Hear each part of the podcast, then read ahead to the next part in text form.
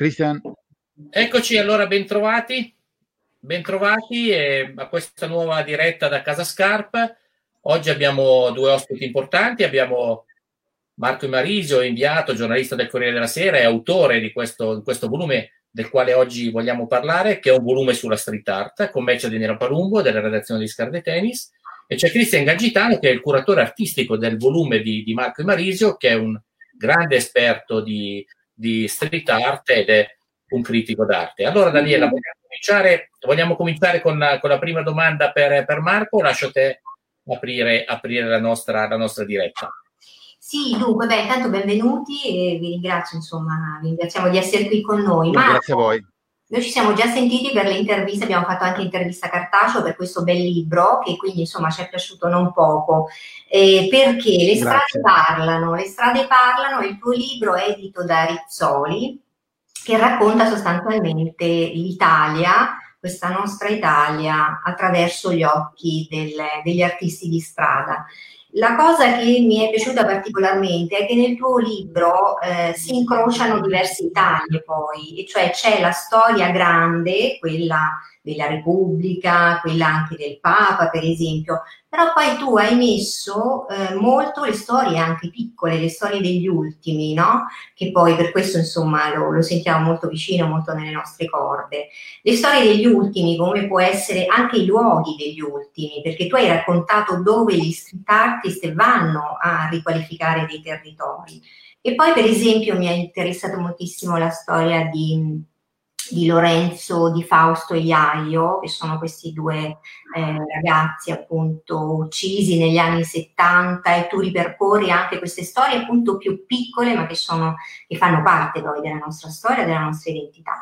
Allora la domanda che ti pongo è eh, come, cioè quale, quale scelta hai fatto per raccontare il libro e quali, quale Italia ti sei trovato raccontata sui muri? Guarda, eh, grazie della domanda e grazie dell'invito, ovviamente, grazie a Scala Tennis. Um, se tu, tu, mi chiedi il criterio che abbiamo usato, eh, allora ti rispondo così. Eh, una volta che abbiamo avuto l'idea di fare un libro che tentasse di coniugare la street art e il giornalismo, um, ci siamo chiesti quale canone adottare. Allora, uh, la street art per adesso, per fortuna, è, una, è, forse la forma d'arte contemporanea più libera che esista. E proprio per questo funziona, perché davvero con, que, con, con la libertà espressiva e con la libertà di espressione che ha, e anche con la sua vita effimera, il 99,9% delle opere che sono raffigurate in questo libro qua non esistono più, 98-99% ne esiste ancora qualcuna, ma poche, insomma, perché alcune opere di street art durano davvero lo spazio, lo spazio di un mattino, no? Vengono, vengono tolte nel nome del, del, decoro pubblico. Allora ci siamo detti, il criterio per ricostruire una storia d'Italia scritta sui muri degli ultimi 30 anni è la libertà. Per cui, davvero, è chiaro che abbiamo cercato di tirare un filo, no? Ci sono dentro gli anni 70, Fausto e Iaio, eh, dai Triumphs and Laments di, di Kentridge, eh, di, eh, sco- dipinti, su, anche se non è proprio la parola giusta, ricavati dal lungote- sul lungotevere di Roma, abbiamo, abbiamo dedicato un capitolo al sequestro Moro, ok? Però al tempo stesso, come dici tu, mi fa piacere questa domanda, abbiamo cercato anche di lavorare, ho cercato anche di lavorare davvero come mi veniva sui luoghi dove lavorano gli street artist. Per cui, ad esempio, ho fatto la storia di un, murales, di un murale di, uh, di Ayrton Senna, mm. che Christian aveva selezionato, molto bello, su un muro di Padova, non ho, fatto, non ho raccontato perché Senna, ho raccontato cosa c'era dietro quella storia di quel murales, ovvero una, una, una crew che viene chiamata per fare da, dagli abitanti del luogo di Padova, siamo nel centro di Padova, proprio dietro, nel quartiere dietro la stazione, per fare riqualificazione urbana e poi dopo una speculazione immobiliare che prevede, che prevede lo sgombero degli immobili e la, e la costruzione di un parcheggio, eh, il Consiglio Comunale decide nel nome del decoro urbano di abbattere quella, di abbattere quella esatto, Christian sta facendo vedere. Allora, ecco, mi sembrava una storia esemplificativa di, uh, di, tutto quello che si porta dietro la, la street art comprese le contraddizioni della nostra società contemporanea. Ecco, allora proprio, per, eh, allora proprio per questo davvero abbiamo cercato di fare un lavoro in alcuni, in alcuni, capitoli racconto l'opera, non racconto l'opera dal punto artistico, quello l'ha fatto benissimo Christian nella, nei suoi testi. Racconto l'opera dal, da, per dire che cosa significa, per, per, dire cosa ha significato con quel posto. Nel, nell'altro, mettendoci, ahimè, il mio, il mio mestiere, di, uh, i miei 30 anni oramai di, uh, di, scarpinamento in giro per l'Italia e per il mondo, uh, racconto le storie alle quali si riferiscono questi, eh, queste, queste opere di street art. Ecco, quindi questo è un criterio, abbiamo usato un criterio davvero di libertà. Credo, questo Christian ve lo potrà confermare, eh, ci siamo anche divertiti molto ad assemblare questo libro, proprio perché abbiamo lavorato, come dire, davvero in, in libertà in Letizia, abbiamo lavorato quasi, io e Christian ci siamo visti 5-6 volte in un bar, fondamentalmente, abbiamo discusso, abbiamo così, a volte c'erano delle cose che io volevo e, e, dire, e, non si riuscivano a trovare col lavoro straordinario che ha fatto Christian e i suoi collaboratori negli archivi perché stiamo parlando di opere del, che non ci sono più, eh, che, siamo dovuti andare a riprendere. Ma eh, abbiamo usato davvero anche un criterio, se tu mi chiedi il criterio narrativo, è stato sì di tenere un filo degli ultimi 30 anni di storia italiana, però a ogni capitolo diciamo come mi veniva, in libertà, proprio in omaggio alla street art. Sì, coinvolgiamo, coinvolgiamo allora Cristian Daniele, chiediamo a lui eh, appunto la sintesi di queste opere come, come, come, è stata fatta. Marco ci ha raccontato appunto il criterio che è il criterio della libertà. Immagino che il panorama de, delle opere di street art sia un panorama vastissimo perché nel nostro paese negli ultimi, negli ultimi 30 anni la street art ha visto, ha visto esempi, esempi pregevoli, ha visto eh, come dire, aumentare considerevolmente il numero delle, delle opere che, che, abbiamo, che abbiamo imparato a conoscere, che abbiamo imparato a, a vedere. Sì, ma intanto è già mutata la street art stessa, oggi nel dibattito interno agli addetti ai lavori addirittura è superato il termine di street art, parliamo infatti di urban art. Ma infatti siamo partiti già primi, dalle prime città museo a cielo aperto, qui parliamo di Orgosolo con i primi murales politici che derivavano già dai movimenti operai, quindi è stata una grande evoluzione. Poi è ovvio che con l'avvento di Banksy e una certa onda che poi ha reso tutto più mediatico, ovviamente anche hanno contribuito i social network, perché pensate che fino al 2007, io sono su Facebook già dal 2007, le foto le dovevano fare questi preziosissimi fotografi degli archivi, archivi che abbiamo coinvolto sia di Milano, molto importante, per esempio Walls of Milano che di Roma, eh, Street Art uh, Walking Tour uh, Roma con Simona Capodimonti, persone che proprio si occupano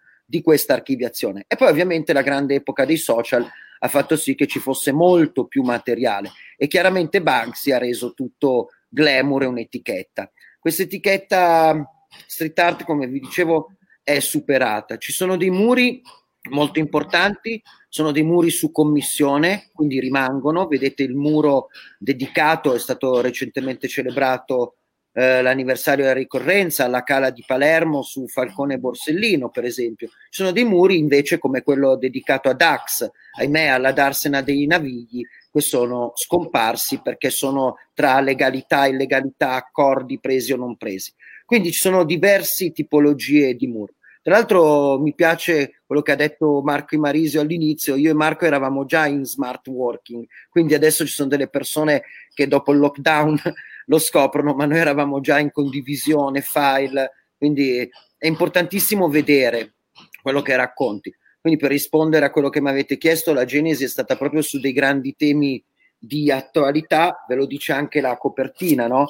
Questo, questo qui è, è già il governo che ci sta eh, governando adesso, no? Quindi vedete, arriviamo a un punto e poi anche altre storie molto, molto importanti. Per cui partiamo già da, un, da un'immediata attualità, perché comunque questo governo qua è ancora su e con i tempi con cui stanno i governi su in Italia sapete che è una cosa importante. TV Boy, che è uno dei più grandi artisti, street artist, urban artist, cronisti che abbiamo, è un po' il collega di Marisio versione versione poster.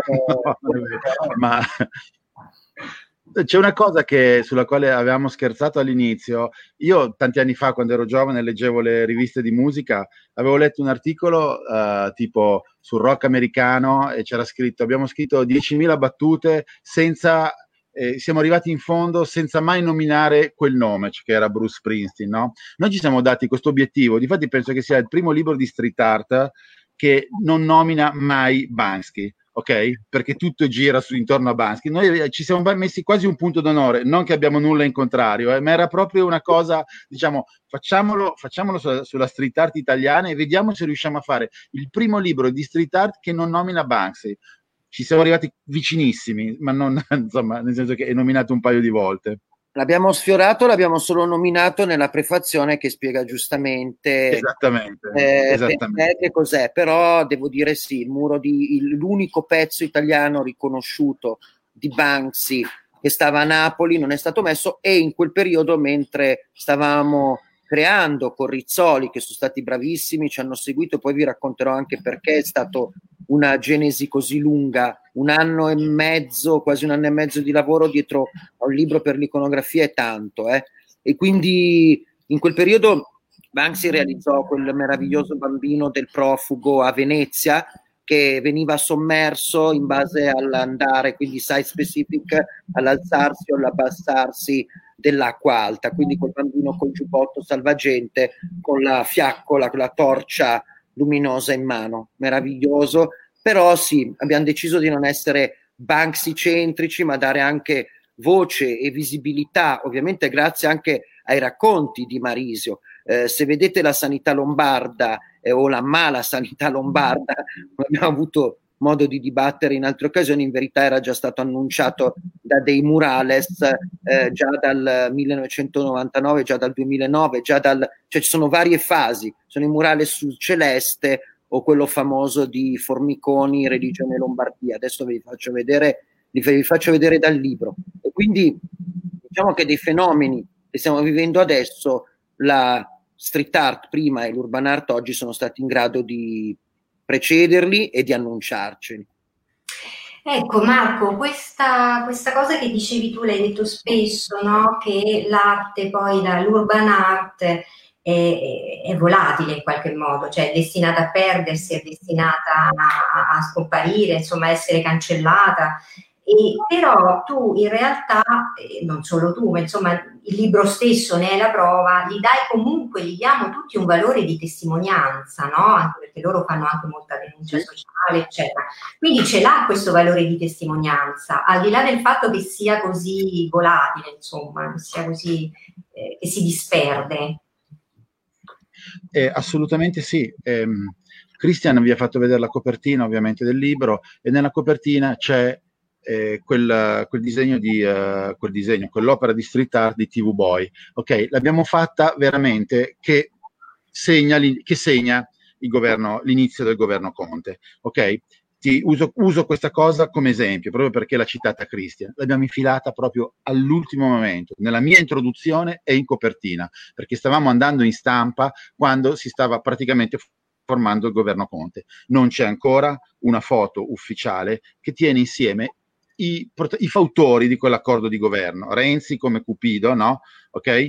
Eh, che, ehm, che, che, è la persona che ha avuto diciamo, l'idea, che ha dato l'imprimatura a questo nuovo governo, Zingaretti, Di Maio, Conte. Non c'è una, fo- una foto di questi quattro insieme. E infatti, il giorno che venne varato il governo Conte, quel mur- quell'opera di street art, che è durata un giorno e mezzo, di TV Boy, campeggiava sulle prime pagine di Corriere della Sera, Repubblica, sulle copertine di TG1, TG2, TG3. Lo, l'abbiamo trovata in ultima istanza come una consacrazione e anche come una giustificazione del lavoro che stavamo facendo. Cioè la street art, con la sua capacità di rappresentare una parte per il tutto, in quel momento lì diventava l'unico modo espressivo di far vedere un accordo di governo, qualcosa che stava nascendo.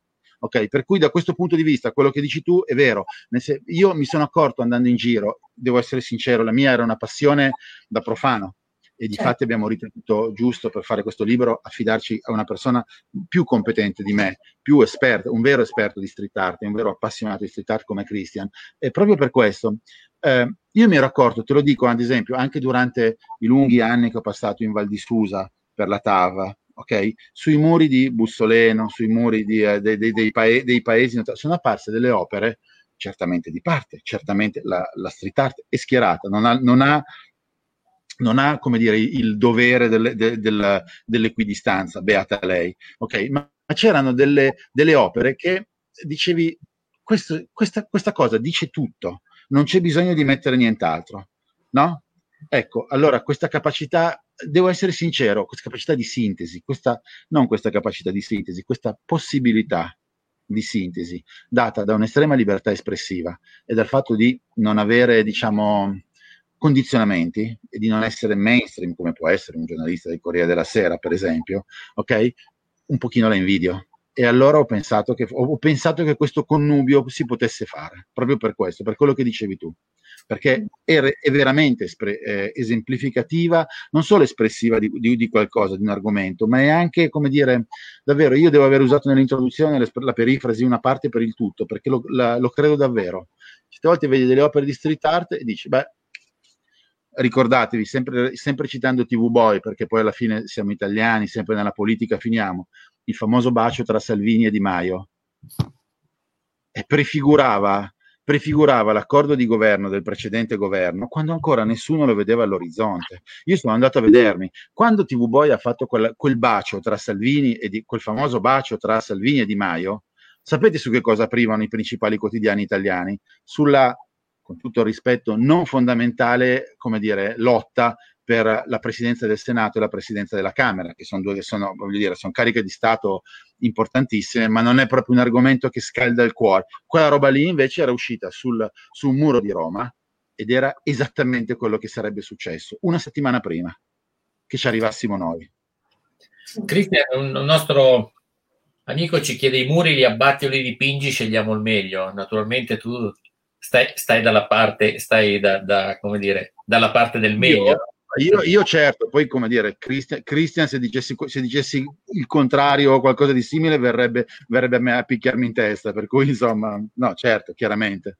Noi, diciamo, noi diciamo, io vorrei che questo discorso, che è un discorso più politico, eh, su quali sono assolutamente d'accordo, vorrei che lo facesse soprattutto Christian, che è dentro questo movimento da tantissimi anni, ma con la scusa del pubblico decoro, eh, si eliminano opere che hanno un, pre- un pregio artistico, eh, che, che, non molto spesso questa cosa del, del, pubblico decoro, lo sappiamo perfettamente, è una, è una gentile ipocrisia dietro la quale si, eh, si, nascondono necessità di ben altri decori. Ecco, questa è una cosa, spero di averla messa nell'introduzione, di averla detta, la, ci ha accennato anche Christian nel, nel, nel suo scritto, però davvero questa cosa della libertà della street art è un argomento che andrebbe che andrebbe, che, che, che andrebbe affrontato anche forse con più decisione.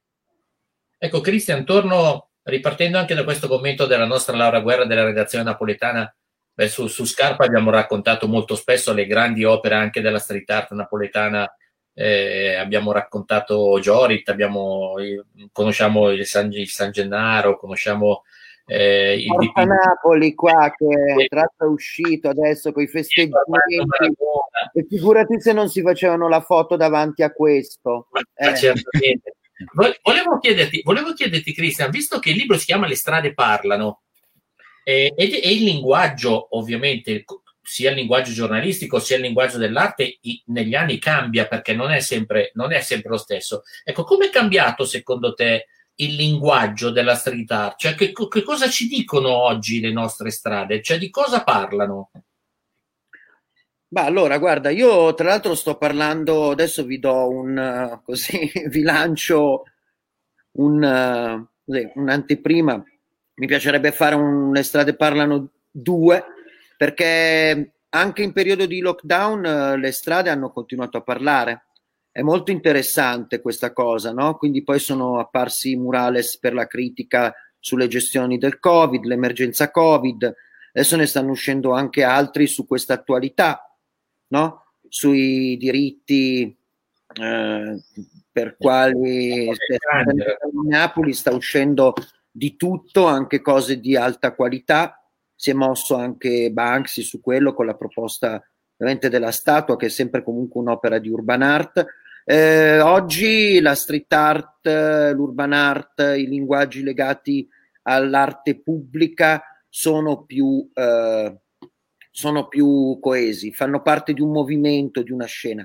Prima la street art e prima ancora i graffiti, i writers erano un po' più di protesta, ghetto, erano, facevano parte anche di una tecnica di eh, controllo di territorio, c'erano gli Hall of Fame, le tag, ogni crew aveva il suo muro, guai a toccarglielo. Adesso addirittura i brand eh, sono interessati a questo e commissionano bene perché molti artisti che non saprebbero di cosa vivere possono vivere, però c'è anche una commissione eh, forte con la cultura di impresa. Interessa molto la committenza di comunità perché comunque anche come Tormarancia a Roma, ma anche Milano, tanti quartieri, Torino, c'è un esempio di, sono esempi molto buoni di come anche intere quartieri, intere zone hanno proprio iniziato, e soprattutto le pubbliche amministrazioni, a eh, capire, a comprendere il valore grande della street art e dell'urban art per la rigenerazione urbana. E quindi si è evoluta in questo modo, quindi è iniziata come una, una tecnica di controllo territoriale, poi è stata perseguita qua a Milano durante anni bui, eh, che sapete bene, perché eh, Riccardo Decorato, come la chiamava Vittorio Sgarbi, assessore dell'epoca, Suor Letizia Moratti, eh, avevano fatto grande repressione su questo, quindi artisti chiamati poi a decorare i padiglioni di Expo 2015 erano stati addirittura eh, perseguiti con delle leggi pari all'antiterrorismo, la legge antigraffiti. C'è un dibattito molto molto caldo, è sempre un tema caldo. Di fatto quello che mi chiedevi tu è che le strade continuano a parlare e parleranno sempre, perché se vediamo è una cosa che va avanti già dal muralismo messicano e dalle lotte operaie degli anni 60.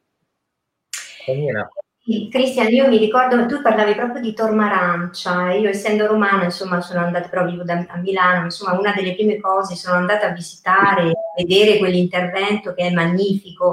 Tra l'altro mi hanno detto poi, perché tu parli giustamente di riqualificazione, quello che mi dicevano anche gli abitanti è che c'è una, un, turnover, insomma, anche di, di persone che, che, lo visitano e quindi insomma ne beneficia poi tutto, tutto il quartiere in qualche modo.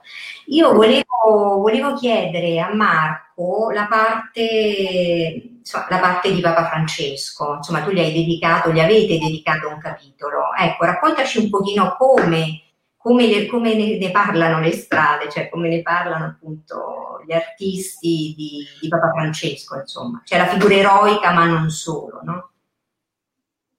Beh, eh,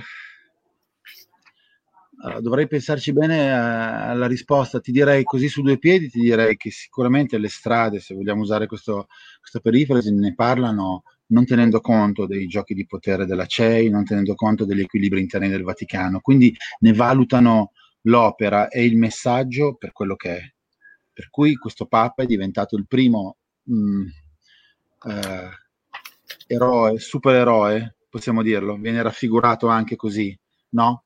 Ma non ci dobbiamo dimenticare che gran parte delle opere su Papa Francesco sono legate a quello che lui dice, a quello che lui è. Lui è il Papa venuto da un altro mondo, è venuto da un altro mondo esattamente come stanno venendo da altri mondi di altre persone in Italia. E il suo messaggio, che è un messaggio, come dire, eh, di accoglienza e di tolleranza, ed è il messaggio più cristiano possibile. Io non so, non sono un esperto di cose vaticane, non so quanto possa essere, eh, quanto possa essere osteggiato eh, presso la Santa Sede, ma trovo che presso il pubblico, presso la, presso la gente, la gente che sa, no? Come perché poi la gente, quando, perché la gente che fa la storia te li ritrovi tutti che vanno nella stessa direzione. Ecco, verso, verso Papa Francesco mi sembra che ci sia un'unanimità di consensi. Io trovo che si discuta, lo dico, si discuta sull'operato, eh, sulle parole di Papa Francesco più sui giornali che tra la gente. La gente ha capito, ha capito che cosa vuole? Il messaggio di estrema umanità, di estrema attenzione, di estrema apertura verso gli ultimi che questo Papa vuole dare poi se mi chiedi il giudizio di Marco Marisio in quanto giornalista, ti, ti, io ti dico, io reputo Papa Francesco un, grandiss- un grandissimo Papa.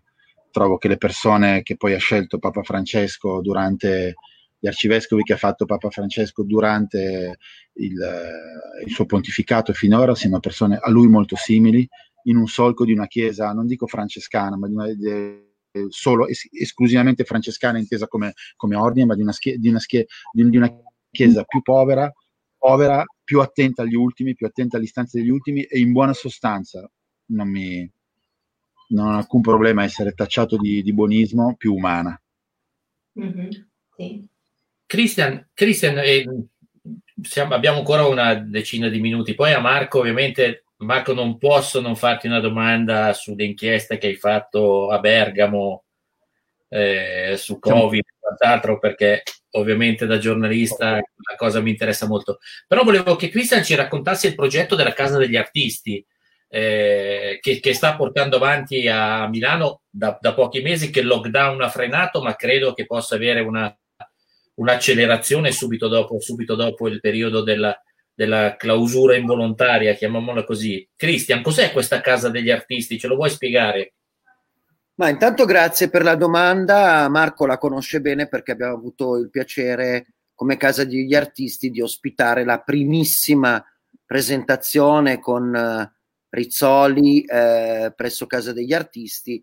E... Prima è unica, eh? è unica perché poi dopo è arrivato il Covid. Eh. Esatto, ce n'erano in programma tantissime, addirittura quella di Roma dove Mariso stava per arrivare che balzò perché fu inviato, se poi magari ve lo racconta, a Codogno per il caso 1, non so, lui è il suo lavoro. Era il 21 febbraio, era sabato 21 febbraio, la, era, un giorno, era, un giorno, leggermente sbagliato col senno di poi, purtroppo.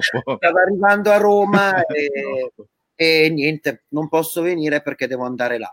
E quindi poi anche con rischio poi di quarantena, eccetera. Però c'era tutto un programma, ma la prima e unica la facemmo con la Lidia Salerno, la editor, che ringrazio molto perché comunque ha seguito questo progetto certo. che non è stato facile, come vi dicevo. E quindi presso la Casa degli Artisti. Casa degli Artisti intanto è una restituzione alla città di un immobile eh, che finalmente è stato preso dal pubblico, un immobile storico, un immobile del 1908 che nasce come residenza per gli artisti. Quindi pensate come erano avanti questi due mecenati, fratelli Bogani, che videro Parigi come funzionava e quindi le residenze, no? che non è dove l'artista va a dormire, a bioccarsi, ma sono gli atelier, sono i laboratori. E quindi in, quella, in quel territorio che ai tempi non era così fighetto e gentrificato come adesso Brera, ma era terra di scapigliati e poi dopo della grande generazione di Manzoni, Quintana, Colombo, quindi gli artisti di eh, all'inizio, in quell'epoca, diedero proprio agli artisti spazio per lavorare e continuò, continuò finché poi ci fu per quell'epoca negli anni 70 un'occupazione perché si usava così e quindi Luciano Fabbro eh, Nagasawa, un'altra serie di personaggi lo utilizzarono come atelier, poi divenne un centro sociale, poi fu sgomberato dopo per, eh, eh, perché era pericolante, praticamente cadeva a pezzi, eh, c'era il centro sociale in Utah e poi il comune finalmente decide di dare in assegnazione tramite un bando, un bando fatto molto bene perché lavorava sugli eh, oneri di urbanizzazione e quindi ha trovato anche i soldi perché eh, dei privati la ristrutturassero, visto che è vincolata fino all'ultimo mattoncino perché è il primo immobile con la soletta in cemento armato eh, in Italia. Casa degli Artisti è un progetto che per quel che mi riguarda accoglie eh, eh, Sportello Urban Art col progetti di residenza Urban Art, quindi l'arte che si relaziona ai territori. Quindi la Casa degli Artisti ha sia un dentro che un fuori e quindi è un progetto di residenze. Riapriremo, spero presto, non ce lo possiamo ancora permettere perché ora non riusciamo a eh, aprire nell'immediato, gli oneri di igienizzazione, sanificazione, gli ingressi congentati, da noi non si pagano i biglietti, abbiamo dovuto sospendere tutti gli eventi che invece ci permettevano di sopravvivere e di ospitare gli artisti che vengono gratuitamente. Mm. Eh, gli artisti alla Casa degli Artisti per lavorare ad avere l'atelier in centro di Milano non devono pagare, ma sono tutti progetti che devono essere sostenuti in una dinamica virtuosa tra pubblico e privato. E quindi speriamo di accogliervi presto alla Casa degli Artisti nuovamente perché è veramente un luogo che merita anche di essere visto, pieno di storia, in un luogo molto bello tra Corso Garibaldi e il Parco Sempione e quindi forse riusciamo a riaprire il bistrò che abbiamo dato in appalto eh, eh, a luglio. State tuna e grazie Beh. per la domanda. Marco, eh, p- prima di, di, chiudere, di lasciare i vostri impegni, ovviamente non, mh, mm, come dire, avendo una, una, grande firma del giornalismo italiano con noi, non, non, non posso non, non farti una, una domanda su, su, quanto è successo. Oggi ho, ho, scritto l'editoriale del nuovo numero di Scarvetens che uscirà la prossima settimana e ho cominciato l'editoriale così, ho detto mi piacerebbe poter leggere nel futuro per capire fra qualche anno come commenteremo le vicende di oggi. Cioè che cosa sarà rimasto, se avremo imparato la lezione, se eh, riusciremo a avere uno stile di vita più sobrio, eh, se riusciremo a fare memoria anche dei nostri morti che sono stati dec- decine di migliaia e quindi ehm, occorre avere un grande rispetto e bisogna, bisogna, occorrerà fare memoria in qualche maniera. Cioè, mi piacerebbe capire che cosa tra qualche anno come commenteremo questa vicenda. Tu hai, eh, hai seguito tutta e tutte, mh, tutte le vicende del, del, coronavirus in Italia dal paziente 1, hai fatto questa grande inchiesta per il Corriere sulla mancata zona rossa di, di, di Alzano, di Nembro. Ecco, ma Marco, che, che cosa, cosa, ci lascerà questa vicenda? Tu co- come la vivi, come l'hai vissuta e come, e come credi che la leggeremo tra qualche anno? È, buona, è un'ottima domanda, ahimè. Eh, allora, ovviamente non ho la sfera di cristallo. Ti posso dire, mh, mm, credo come, come, ci sentiamo noi, no? Nel senso che eh, sono stati tre mesi, io non, non, non, riesco a trovare un aggettivo, sono stati tre mesi pazzeschi, credo per te, per, per tutti noi, no? Eh, perché eh, ora, mh, mm, tu mi dicevi, hai seguito tutto, sì, io il giorno che dovevo fare la presentazione a Roma, eh, mi chiamarono, mi dissero, non succede mai, era, insomma, cioè, vai, mettiti in macchina e cominci ad andare verso Codogna quella sera dormì a Piacenza, poi ci fu il, uh, la prima vittima del coronavirus, a Avo Euganeo.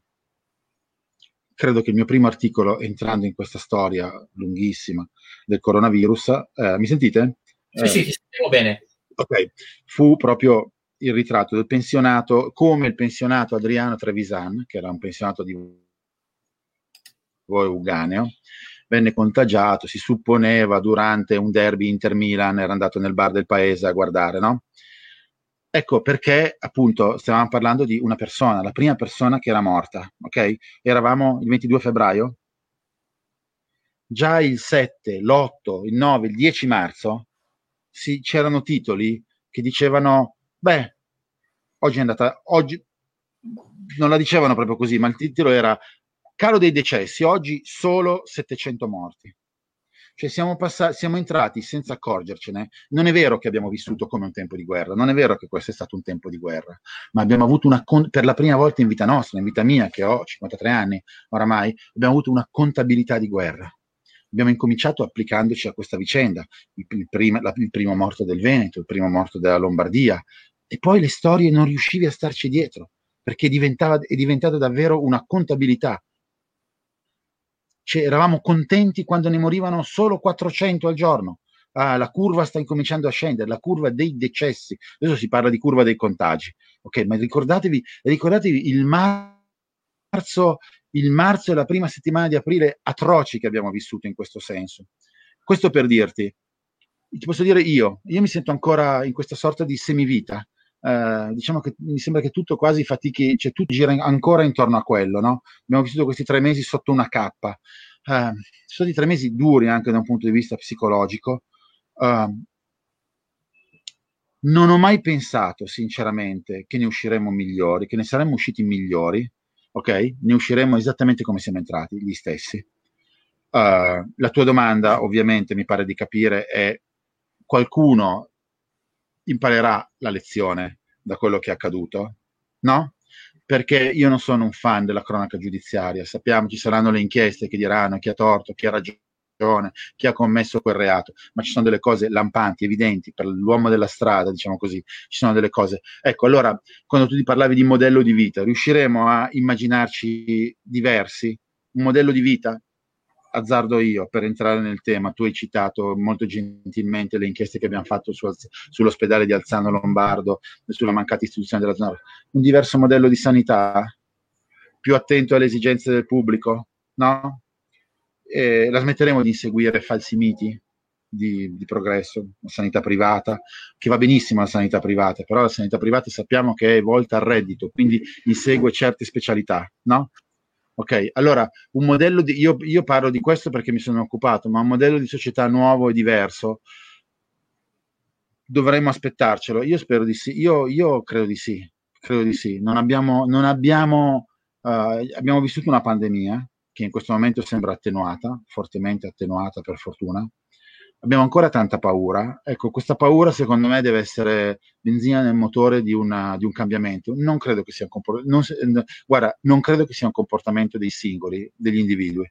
Dobbiamo cambiare come, come società, la nostra classe politica deve rendersi conto di, uh, di, alcune esigenze, di alcune prerogative, la sanità, la sanità pubblica, un uso delle risorse pubbliche, un'attenzione maggiore, una capacità anche di... Uh, uh, un, un maggiore coraggio eh, nella decisione quando è a rischio la salute pubblica. Ecco, questi cambiamenti. Io Stefano non credo che vi saranno mh, cambiamenti epocali nel nostro modo di vivere, ok? Useremo forse un pochino di meno la macchina, me lo auguro. Ci metteremo parecchio tempo prima di risalire senza pensarci su un mezzo pubblico. Temo di sì. Ok, ma questo attiene alla sfera dei comportamenti individuali e delle paure individuali, qualcosa che viene, è qualcosa di ancestrale che viene dal profondo qualcosa del cambiamento del modello. Ecco, abbiamo perso, abbiamo perso Marco in, proprio mentre raccontava del, del, cambiamento. Daniela, se vuoi fare un'ultima domanda a, a Cristian. Sì. Eh, Cristian, no, io ti volevo chiedere questo, perché poi tutti quanti, insomma, parliamo bella l'arte, bello vedere tutto ciò, ma insomma è anche difficile. di società, direi che secondo me dobbiamo non solo una maggiore attenzione No, Mar- Marco, ecco, lo... pronto?